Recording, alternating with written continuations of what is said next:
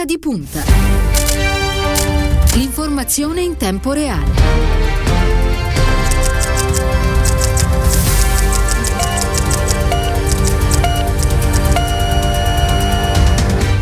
È venerdì 19 marzo, buon pomeriggio a tutti e ben ritrovati a ora di punta da parte di Agnese Rapicetta.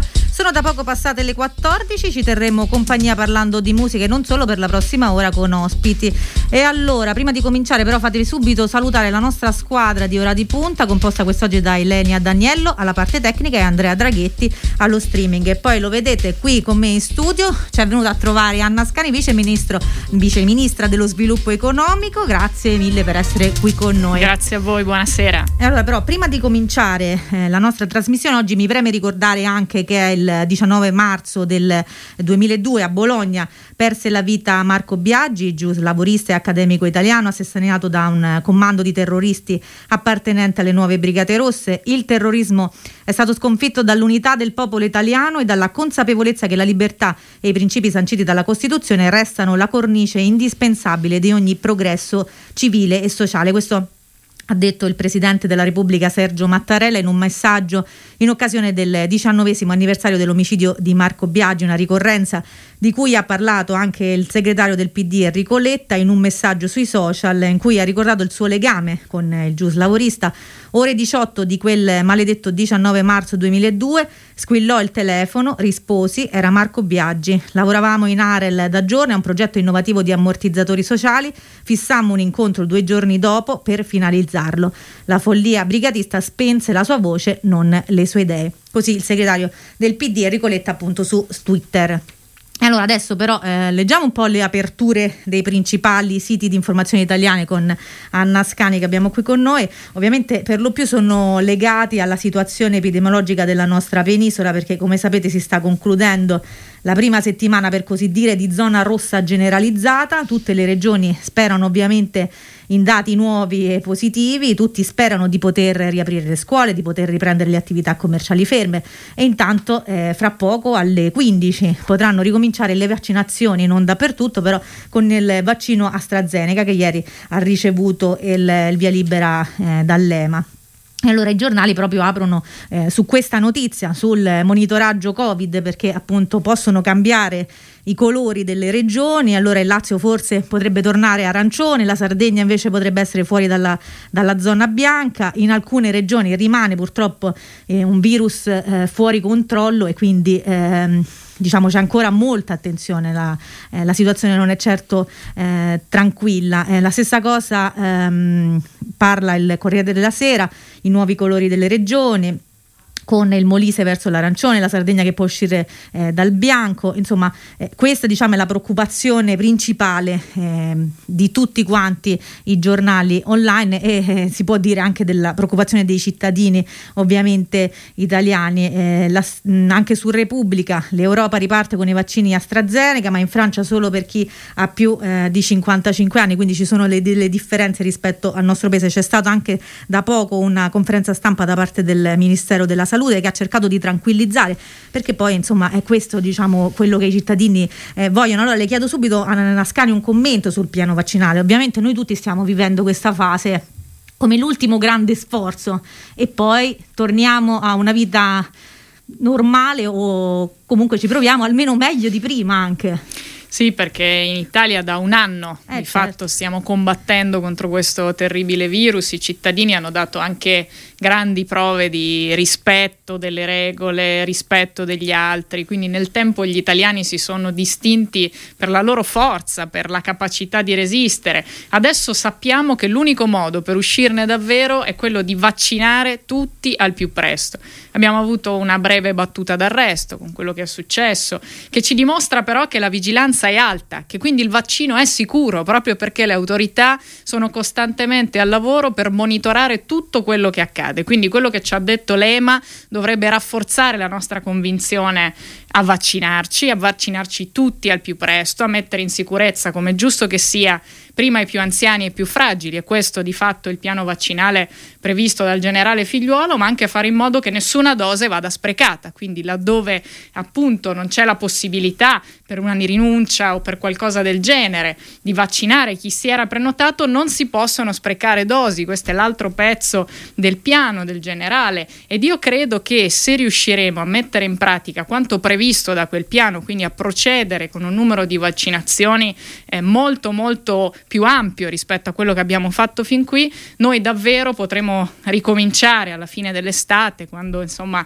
avremo messo in sicurezza gran parte della popolazione, a vivere diversamente, come eravamo abituati prima di questo terribile virus, è da lì che ci sarà la vera ripresa del paese, perché noi oggi eh, diamo una mano a chi è rimasto chiuso, sosteniamo le imprese, sosteniamo i professionisti, aiutiamo il mondo del turismo, facciamo quello che si deve fare in questo momento, ma sappiamo bene che per ripartire davvero bisogna sconfiggere il virus, è l'unico modo e per sconfiggere il virus bisogna vaccinarsi. C'è un po' questo scetticismo nel paese, adesso si parla anche di una, cer- di una campagna vaccinale che potrebbe ripartire con alcuni eh, grandi sponsor, diciamo, Totti. Eh. Secondo lei può servire? Perché purtroppo c'è stato questo stop and go, come diceva lei, dovrebbe servire a, a convincere di più, però... Um, chi lo sa se è così? Io mi auguro che si riesca a convincere davvero tutti i cittadini con tutti i mezzi possibili, quindi naturalmente il governo metterà in campo tutti i mezzi che sono necessari per sensibilizzare le persone, per convincerle che anche quell'evento di questi giorni dimostra in realtà, come dicevo prima, che i vaccini sono sicuri, cioè che le autorità che vigilano sono costantemente al lavoro e che quindi siamo in mani sicure, non soltanto perché i numeri enormi di milioni di vaccinati, i casi che si sono verificati, e che non sono legati ai vaccini, almeno non ci sono prove dirette che lo siano, così ha detto Lema, sono pochissimi, ma anche perché proprio le autorità continuano a vigilare e quindi non si perde il controllo di quello che sta accadendo. Naturalmente il governo farà di tutto perché i cittadini siano sempre informati con la massima trasparenza, ma anche perché si possano convincere a fare il vaccino, perché quella è davvero l'unica strada che abbiamo per il ritorno alla normalità. Certo, l'altra notizia che tiene banco sui giornali giornali, leggo adesso su Repubblica invece questo del, della convocazione del Consiglio dei Ministri delle ore 15, ci si riunisce per cercare di trovare la, la quadra sul decreto eh, sostegno, intanto in tanti lo stanno aspettando perché eh, come diceva lei giustamente eh, ci sono dei nodi da sciogliere, ci sono molte questioni da affrontare, è di fondamentale importanza farlo e velocemente. È importantissimo, il Parlamento ha approvato uno scostamento di 32 miliardi di euro, quei fondi servono per aiutare l'economia a tenersi in piedi e l'economia non è un qualcosa di astratto, sono le persone in carne ed ossa, sono le imprese, i professionisti, le realtà del turismo, come dicevo prima, e quindi questi fondi servono soprattutto per sostenere l'economia in modo che piano piano, mentre si cerca di tornare alla normalità, quelle attività possano però continuare a, a, mantenersi vive in modo da poter poi investire su di loro nel momento in cui eh, finalmente torneremo alla normalità. È chiaro che eh, in Consiglio dei Ministri probabilmente ci sarà ancora qualche piccolo aggiustamento da fare,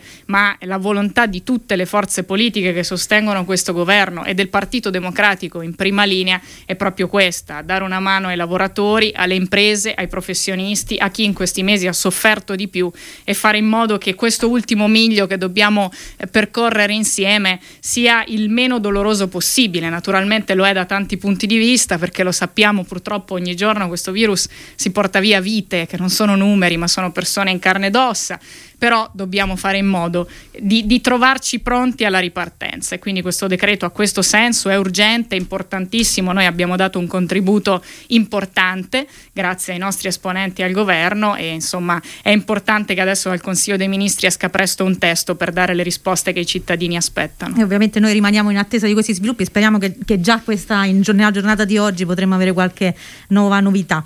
E ora parla, parliamo un po' di PD perché siamo a Radio Immagina e le tocca a parlare casa, un po' di, di, Partito Democratico. Nell'ultima settimana ci sono stati moltissimi cambiamenti. Domenica scorsa soltanto Enrico Letta è diventato il nuovo segretario, poi c'è tutta la squadra di lavoro, i vice segretari, Tinagli e Provenzani, la segreteria nuova di Zecca. Siamo di fronte a un nuovo corso, un nuovo inizio.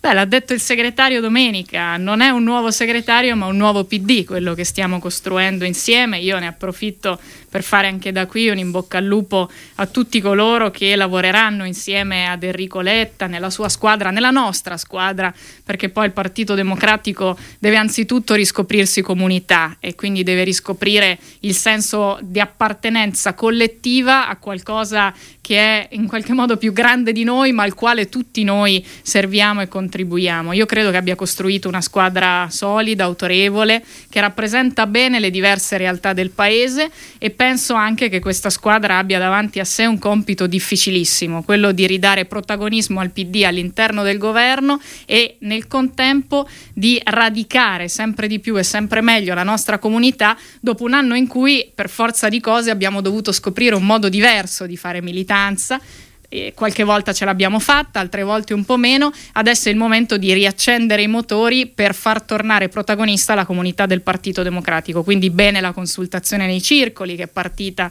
da questa settimana, bene che tutti tornino ad essere protagonisti. Siamo partiti veloci, speriamo di riuscire a mantenere questa rapidità e questa capacità di essere protagonisti in positivo anche sulle notizie, sulla stampa, perché per qualche giorno il PD, insomma, era stata la notizia principale, ma non non per ragioni strettamente positive. Eh, le aspettative poi, ah, soprattutto dalla base degli iscritti e degli elettori del PD, sono molto alte per quello che poi lei stava dicendo.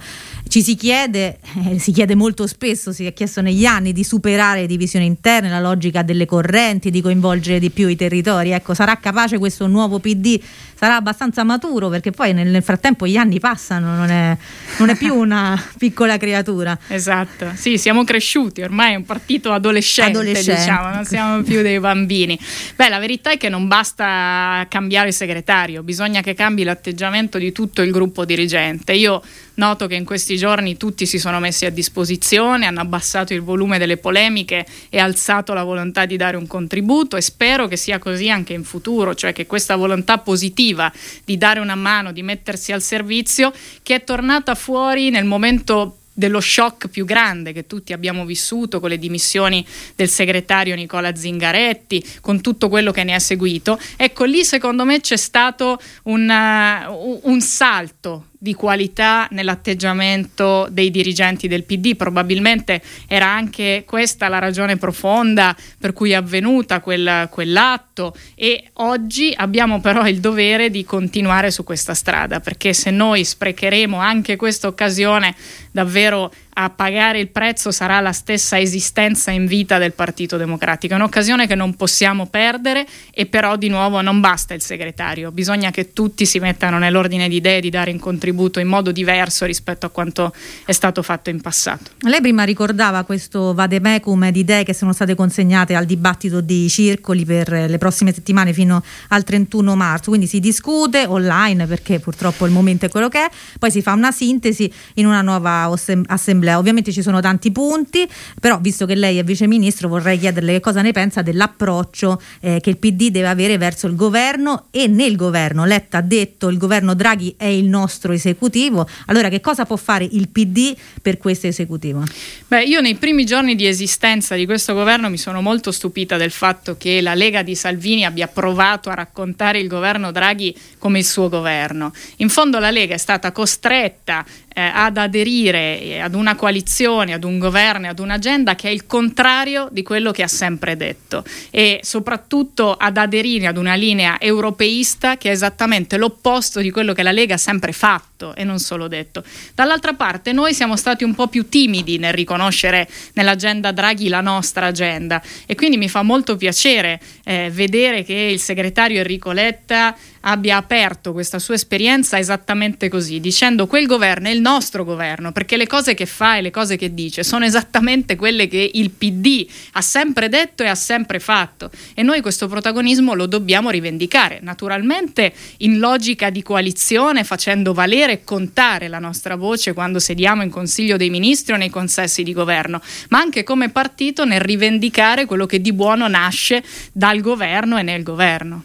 Allora, lotta alla pandemia, transizione all'economia verde, leggi per la parità di genere, partecipazione dei lavoratori agli utili d'azienda, lotta alla denatalità, riforma della legge elettorale per un nuovo bipolarismo, riforma dei regolamenti parlamentari contro il trasformismo. A questo ci possiamo aggiungere anche la legge per i nuovi italiani che ad alcuni non è piaciuta subito e una riforma anche per aprire il voto ai sedicenni. Che le sembra come programma?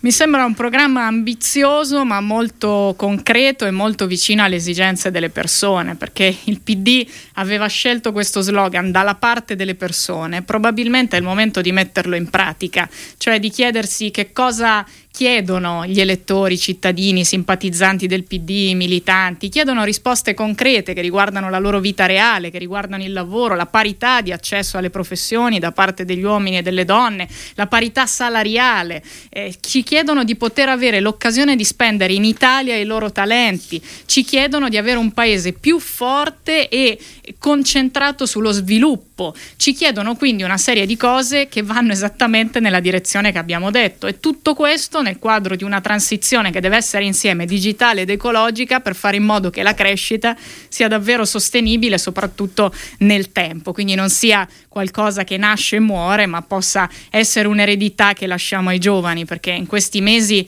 abbiamo purtroppo dovuto fare molti debiti che pagheranno le nuove generazioni. L'unico modo di ripagarli per questi debiti è dimostrare che siamo in grado di investire sul futuro e quindi di lasciargli in mano anche qualcosa di positivo. Credo che l'impronta che il segretario ha dato sua, eh, ai suoi primi giorni da, da, da, segretario sia esattamente questa e quindi trovo molto positivo l'approccio. Trovo positivo anche che si, sia lanciati, si siano lanciati anche temi che eh, sono identitari per noi. La questione della cittadinanza è un tema identitario, va recuperato, va assolutamente detto con forza che un ragazzino, un bambino che completa un ciclo di studi in Italia e spesso li vediamo nelle nostre scuole, li sentiamo, parlano la nostra lingua addirittura meglio dei nostri figli a volte e eh, questo fatto è un fatto che va riconosciuto senza paura, senza timori, senza eh, che questo generi alcuno scandalo. Per il PD questa è una questione questione importante di civiltà ed è bene che il segretario l'abbia detto sin dal primo giorno perché questo ci dà una collocazione anche identitaria della quale non dobbiamo avere paura ma che anzi dobbiamo rivendicare. E secondo lei perché la destra invece ne ha ancora paura nel 2021? La destra ne ha paura secondo me perché eh, concepisce la cittadinanza come una torta, eh, per cui se qualcuno ne prende un pezzo ne viene a mancare per gli altri. In realtà non è così. Cosa cambia nella nostra vita reale se un bambino o una bambina che hanno concluso un ciclo di studi in Italia sono riconosciuti come italiani? Nulla. Andiamo a vedere la vita concreta. Non cambia assolutamente nulla per noi e cambia moltissimo per loro. Io credo che da quell'egoismo, da quella chiusura, da quelle paure sia davvero venuto il tempo di uscire. E forse la pandemia che in qualche modo ci ha portato a fare i conti col trovarsi soli, col trovarsi davvero soli, ci abbia spinto in avanti anche nel ritrovare un nuovo senso di comunità. Il paese, secondo me, è molto maturo nell'aprirsi a questi temi e quindi fa bene il segretario del Partito Democratico ad insistere su questo.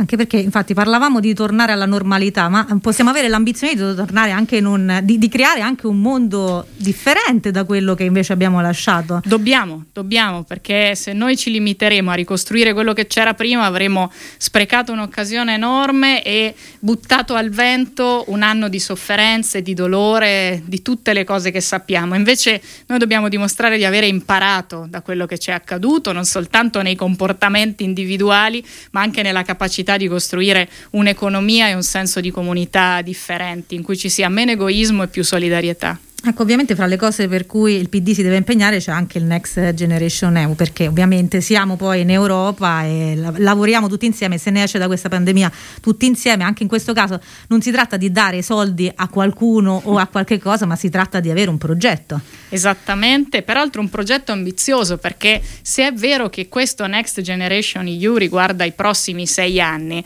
in realtà noi stiamo cercando di dare una dimostrazione ai più scettici in Europa del fatto che si può fare fare un progetto comune, insieme, che si possono insieme definire alcuni obiettivi strategici, come ad esempio la transizione ecologica, quella digitale, la parità di genere, e camminare insieme per raggiungerli e che il successo degli altri porta a un successo comune, se cresciamo tutti, cresce l'Europa.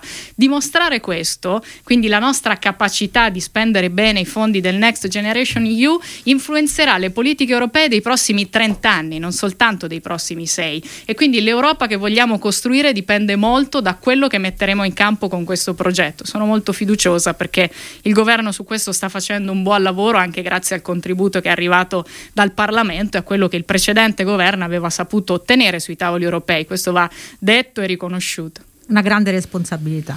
Grande, molto grande, soprattutto perché il nome che si è voluto dare a questo progetto, Next Generation EU, ci dice che anche qui dobbiamo guardare avanti e non al cortile sotto casa. Certo. Un'ultima domanda la vorrei fare sul tema della costruzione di un nuovo centro-sinistra e quindi inevitabilmente anche il tema delle alleanze, delle coalizioni. Anche su questo Letta si era espresso, ha detto che parlerà con i, tutti, con i potenziali alleati per costruire una coalizione con il PD eh, con, come perno. Ecco, in questo senso anche la definizione di una nuova legge elettorale è fondamentale. Credo proprio di sì, però prima di tutto per il PD è, to- è fondamentale tornare a riscoprire l'orgoglio di essere il perno di una coalizione, non adattarsi a un'alleanza in cui sono gli altri a dirci dove dobbiamo posizionarci, ma prima di tutto avere le idee chiare noi su quello che vogliamo essere e fare in modo da diventare attrattivi per gli altri. Questo abbiamo fatto le volte in cui la nostra coalizione ha vinto, fatto bene Letta a ricordarlo, e questo dobbiamo fare oggi perché non è vero che la destra è necessariamente più forte nel paese. C'è un sacco di gente là fuori che magari non vota vota perché è, è, no, non guarda con benevolenza la politica che potenzialmente però si colloca nel campo del centrosinistra. Più il PD saprà essere attrattivo verso quel mondo, più ci potremo giocare la vittoria nelle urne contro la destra, perché poi alle elezioni si andrà più forti saremo come coalizione, più forti saremo come PD, più avremo la possibilità di dare all'Italia un progetto non solo per questi anni, ma anche per il futuro. E allora io ringrazio Anna Scali, sottosegretario allo sviluppo economico. Vi ricordo che potete risentire questa trasmissione su www.immagina.eu o sulle principali piattaforme podcast. Allora, a presto e speriamo di rivederci presto. Grazie mille, Grazie. a presto.